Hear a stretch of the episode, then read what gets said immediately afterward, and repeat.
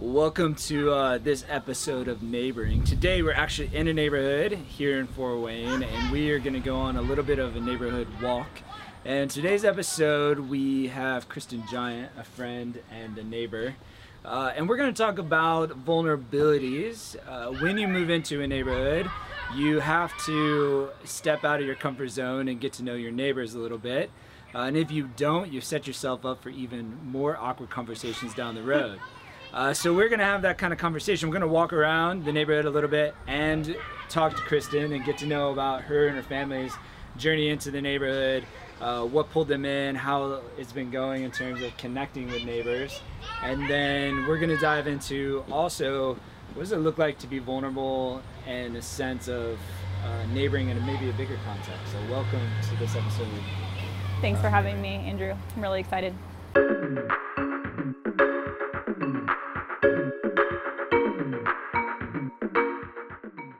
Yeah, so this is one of the kind of downtown neighborhoods in Fort Wayne. We're within walking distance to Lakeside Park, just over North Anthony.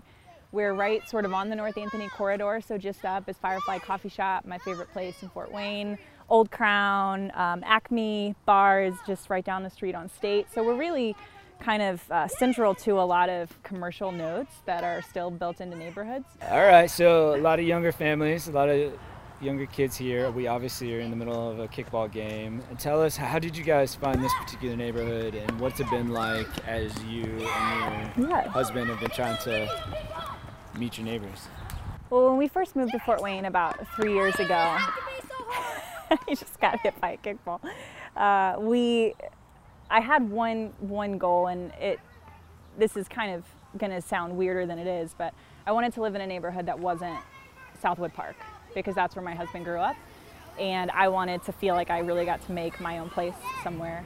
So when we first moved to town, we moved up um, by Jefferson Pointe, and we had a lot of land and kind of a singular place, which we'd come from a big city, so we thought that's what we wanted. Like that's why you moved to Fort Wayne, is so you can spread out and have space. And then once we were there, we felt really isolated.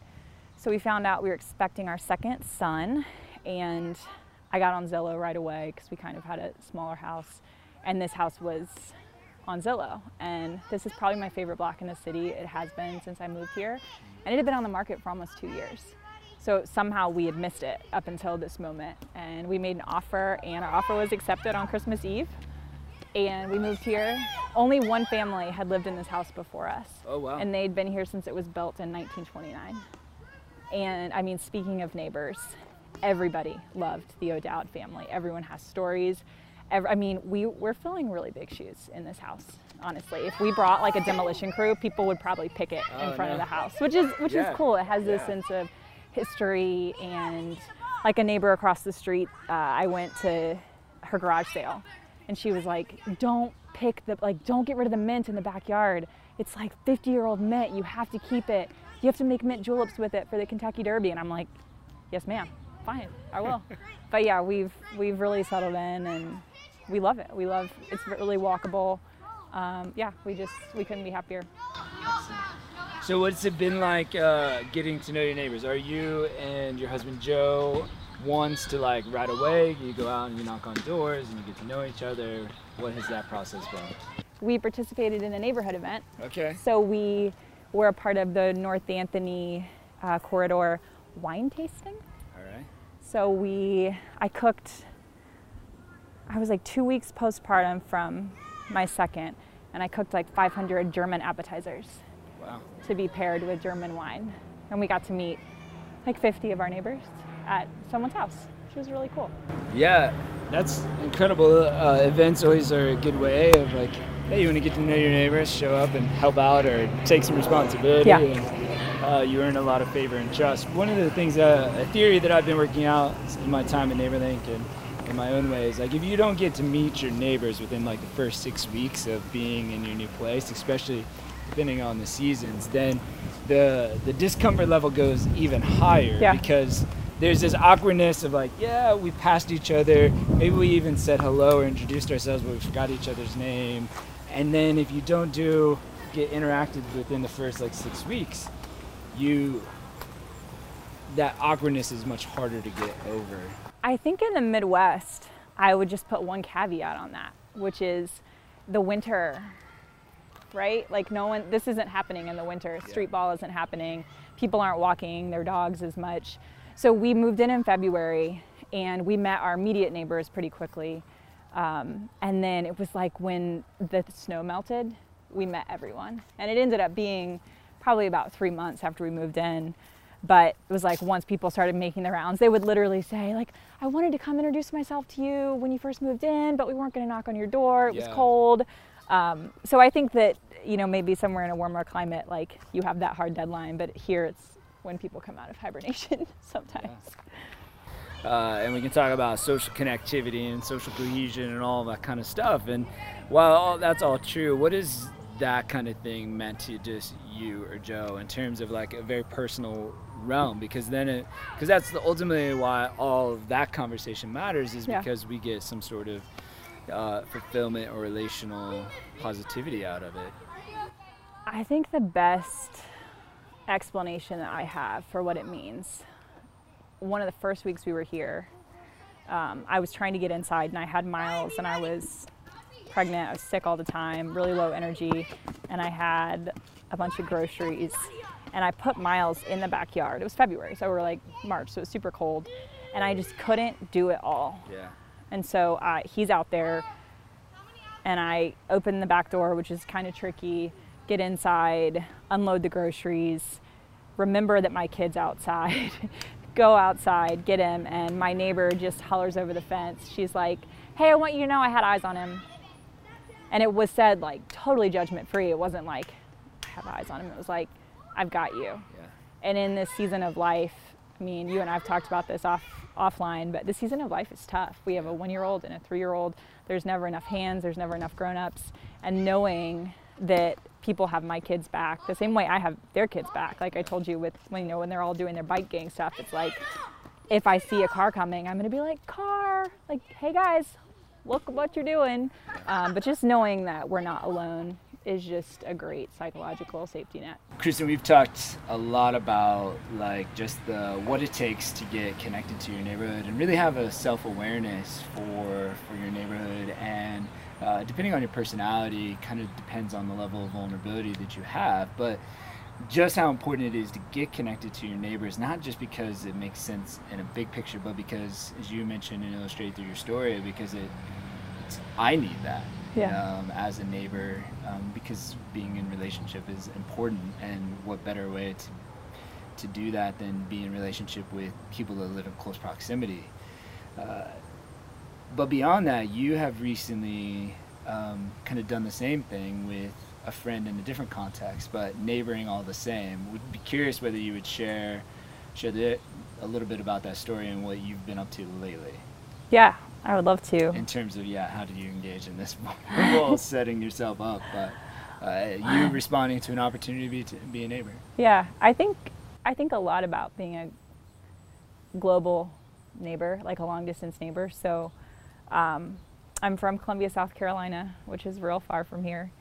I went to college in Charleston, South Carolina. I went to graduate school in Minneapolis, Minnesota, and now I live in Fort Wayne, Indiana. So people that I love, like deeply, are scattered around the world. And that's not even to mention the people that expatriated from all of those places to different places. yeah So, how do you show up in those really kind of aggressively loving ways that you have no problem showing up for people that live near you? So, for example, when a friend has a baby in Fort Wayne, take them soup and some cute baby clothes. How do you give that same gift to a friend who's pregnant in Minneapolis? And uh, some really close friends of mine that I grew up with that were you know, my neighborhood growing up was the theater. I grew up on stage. I, my mom ran a theater. We we never knew our neighbors really. We we moved houses a lot, but we had this network and neighborhood of people that all did shows all throughout the year and hung out at this place. And one of those families, the Sprankles, this is what I, you know, this is neighboring, right? Is if I need someone to hold my baby, yeah where do I go? Yeah. Interestingly enough, my answer to that question is Firefly Coffee House. That's my emergency plan. Even though we have family here, I'm like, if I had to drop my kid off somewhere, I would just take him to Paul at Firefly. He doesn't know that.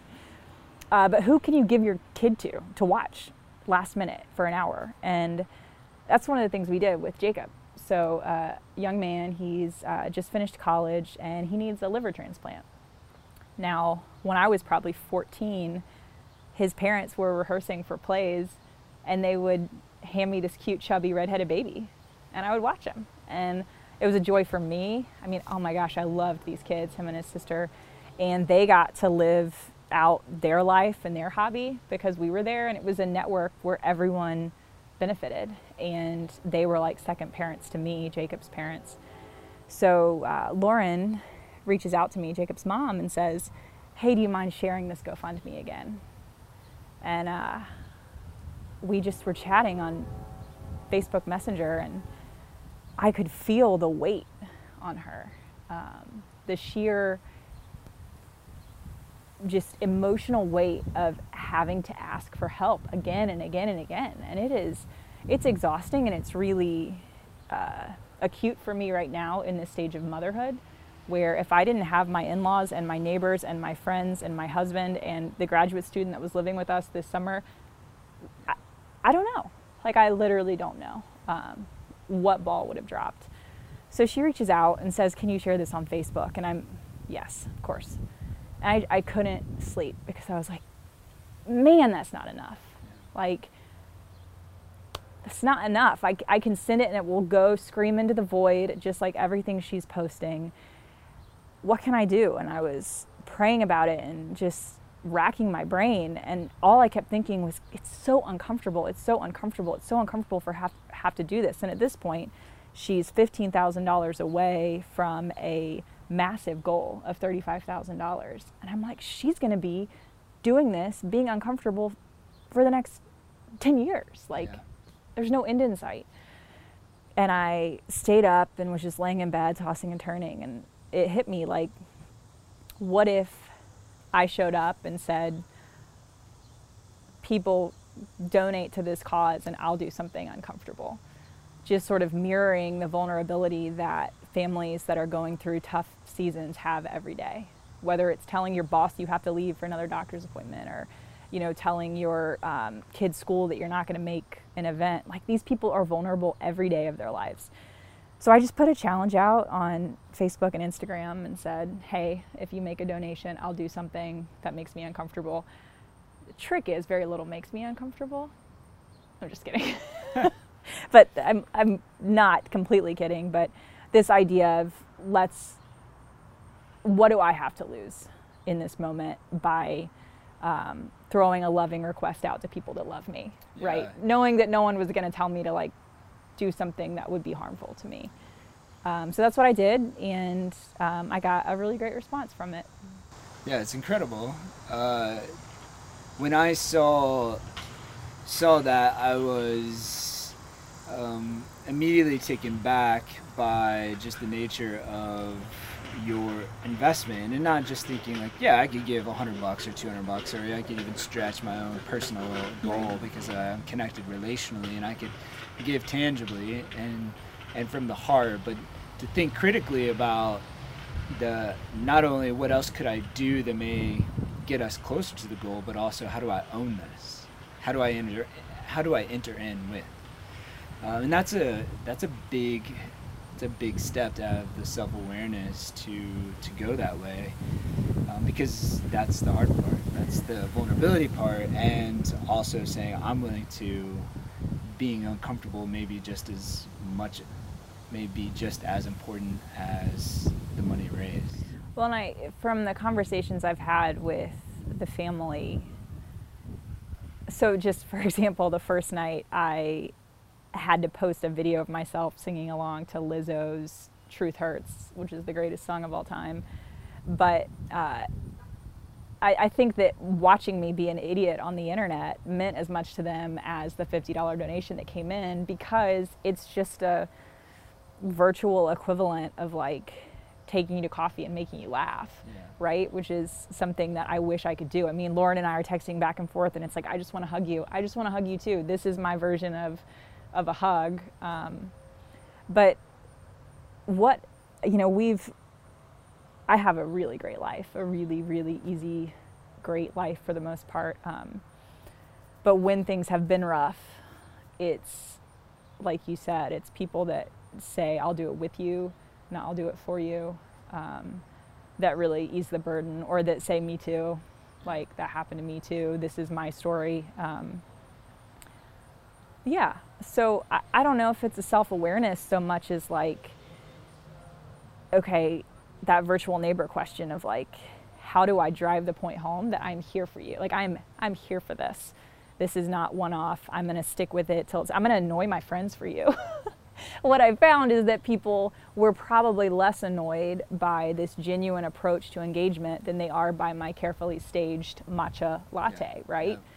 And I was afraid that over posting and being vulnerable would annoy people, but it seems like maybe people actually kind of crave that sort of reality. Yeah, we see that a lot in NeighborLink. So we've been uh, NeighborLink in the in the essence is crowdsourced connectivity. Yeah. Um, or built around needs, and a lot of that over the last couple of years. Anytime it comes to fundraising, we're turning to the crowd, um, to the community, online community, to respond to that, and.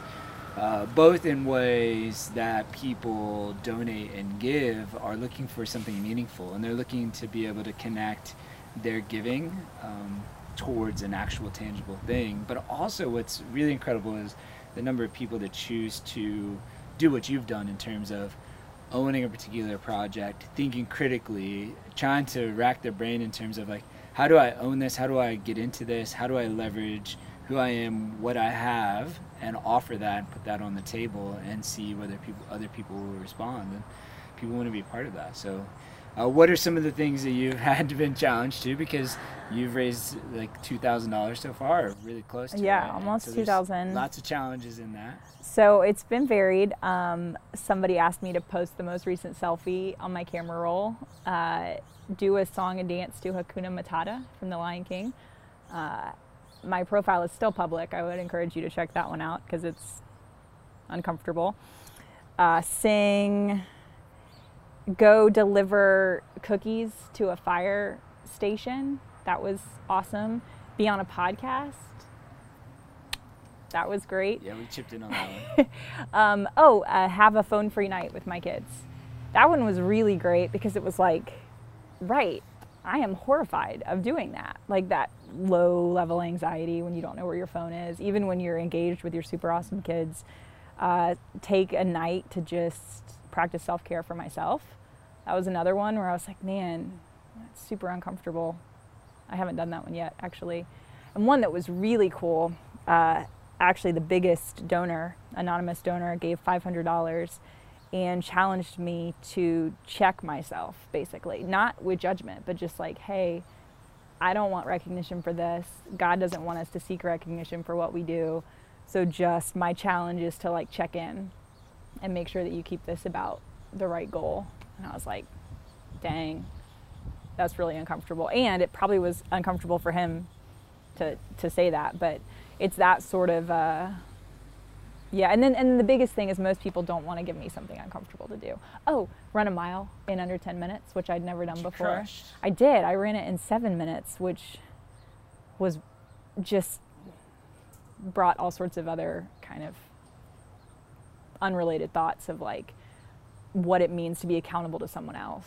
Like I can't push myself to a seven minute mile, but I'm doing it for Lauren and Jacob and my friend who is a stranger to these people who donated fifty dollars.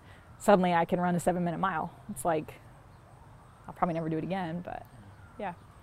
So one of the one of the things we talk about often is this idea at NeighborLink we really reflect or just the more that we get involved, I often think it's far more about my. It's my son. It's a Miles.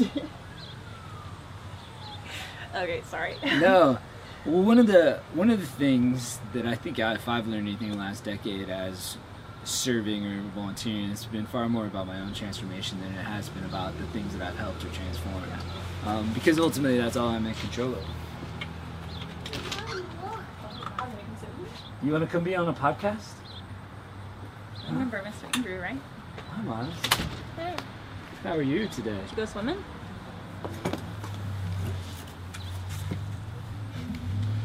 Are you ready to be on this podcast? You gonna talk to us, or you just wanna sit here? Probably just sit here. That's cool. Yeah, the idea of, I mean, even just your model is a personal transformation model. But I think, uh, so what are some of the things that, just obviously it's been real brief, but some of the, the nuggets that have really stood out to you in terms of like uh, being being uncomfortable is such a short term temporary thing that once we kind of just press up and say I'm uncomfortable, but like move in, we learn so much Yeah. from that. I think the biggest transformation that's happened, and this is going to sound just absurd, but is my relationship with social media. So I had actually. Whoa, who is that? Is that Mr. the King? yeah. Whoa. Hear I- that gland. What's that? That's a microphone. I had uh is Taco Dad. yeah, say hello. Yeah. Look, I put your toys out there. Oh, Um okay. okay. okay, if you you can sit quiet or you got to go back inside and be with dad. Can you sit quiet? Um I had actually taken over a month long break from social media right before Lauren reached out to me. And I actually got her message because Facebook doesn't deactivate your messenger when you deactivate your account. You have to like do it in the app. So I get this notification. I'm like, what's going on? I deleted my Facebook and I see this call for help from her. Um, you have like six McQueens here. You're gonna be fine. Um, No, I only have two. okay, you got to you got to go inside, bud. No, I don't want to. Okay. Um, I'd been off because the dopamine hits that I was craving were coming from really bizarre things, right? So, Pro- like productizing yourself, um, you know, trying to sell will be done something. soon. Mom, come in. Okay, I'll come in soon. Um, having the perfectly staged picture, having you know having this experience that maybe people are sitting in their homes envying that you're there. Like I went to Alaska, everyone loved those pictures, but maybe someone on the receiving end of that was like in their cubicle, wishing they could afford to go to Alaska. And what was so fascinating about it is I was showing up on Instagram and Facebook like I did in the 2010s, right? When everyone was just being themselves. You were posting like a crappy Nashville filtered picture of yourself at, you know, a baseball game with no makeup on and your 11 friends are like, "You're at the TinCaps? Like, I'll be there in an hour." That was what it was when it started and when we fell in love with it. And it's become everyone's selling something now and realizing that I'm craving personal engagement. My, from like an engagement standpoint, my engagement plummeted. Every one of these posts is getting like 10 likes, six likes, but people are taking a meaningful action to support a family. Yeah.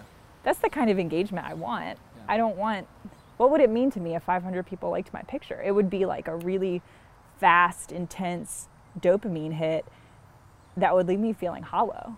And here, my measured engagement, like I probably lost a bunch of followers, I don't know. Uh, but the engagement I was getting was about who I am at my core, which is someone who loves the crap out of people. Um, and so it's like, man, someone asked me, Are you going to go back and delete everything after this challenge? And I was like, You know, I don't know. Maybe I'll try just showing up as myself on social media for a couple months, see how that goes. Maybe I'll still realize that I need to get off of it for different reasons. But yeah, for the most part, that you know, you think you're showing up how people want you to in 2019. You know, having the right kind of content at the right volume, posted at the right time. But A, who are those people? I don't know. And B, like the people that are your network, that are your neighbors, that are, you know, going to have your back, they don't care how you show up. Yeah. They just want you to show up. So what is this uh, meant for for your friends? Has it uh, just been a great encouragement to them? Obviously, you raised some extra money that's Yeah. probably relieved a bit of burden, but they've got a big campaign and big goal to hit. I, I, um, I can only share, you know, what they've shared with me, and mainly it's like feeling seen, Yeah. feeling heard, uh, feeling like they have the night, not the night off, but kind of the night off from one of their many jobs. Maybe they had the weekend off from fundraising this weekend. And when you're in a place 24 hours a day, that can be a really big gift. And and I think a re-energizing for all that's left for them. Um, I hope, but you know, I said, I said something to Lauren. I said, look, I'm going to put myself back on the bench, kind of to what my anonymous donor said. Like, I could keep taking challenges forever. I'm kind of starting to enjoy this. Sure. Like, like I told you, I'm doing this new karaoke app inside. Like, man, I'm going to pretend someone dared me to post this awesome song I just recorded. Um, I could I could get wrapped up in the act of doing. So I said, like, I'm putting myself on the bench, but just call me back in when you need me. And and I I hope that other people in their immediate circle realize like they can step up and engage in a bigger way if they choose to. Um, but mostly, you know, they're just doing the business of living, and that's you know that's all that I wish was expected of them all the time. Yeah. Well, I think it's really cool that um, you saw them and saw this as an opportunity, and and were willing to do that. It inspires me to think about like uh, how I see others and the way that I'm willing to engage, and what, what am I really willing to offer beyond just um, passing some cash, um, which is good and important Yeah. and a part of it. But what does it look like to wait, raise awareness for what people are going and really just be a neighbor in a way that uh, is authentic to me or to you and then um, go from there. So as we uh, wrap up these sessions uh, what to you what does it mean to be a good neighbor? What are you learning about that? Being a good neighbor is not inflicting help, but showing up how people need you to show up. Um, and I've been thinking about that concept of inflicting help actually since I saw your fishbowl a while ago. Like, I don't, it wouldn't be doing my neighbors any favors to go and mow their lawn without them asking me to do that. In fact, that could be a really loaded gesture. Um, but to really sit with people, listen to people, hear them, and ask their permission to show up the way that I think that they want me to show up. And, you know, that was a big part of this is checking in constantly and saying like, is this serving you? is this even something you want me to do? Um, and I think about that relative to where I am on this, you know, beautiful street in this great city of we have neighbors of all ages, of all abilities, and just listening, listening, and then asking for permission to step in and be what they might need me to be.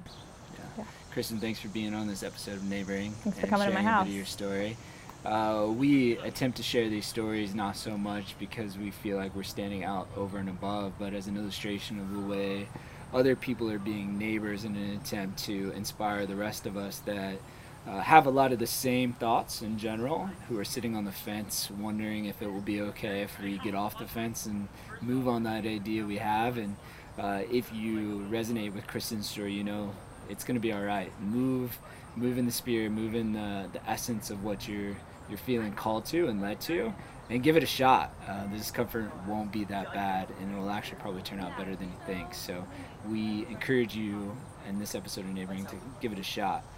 Thanks for tuning in to this episode of Neighboring. We'll be back next week as we continue to learn from our neighbors.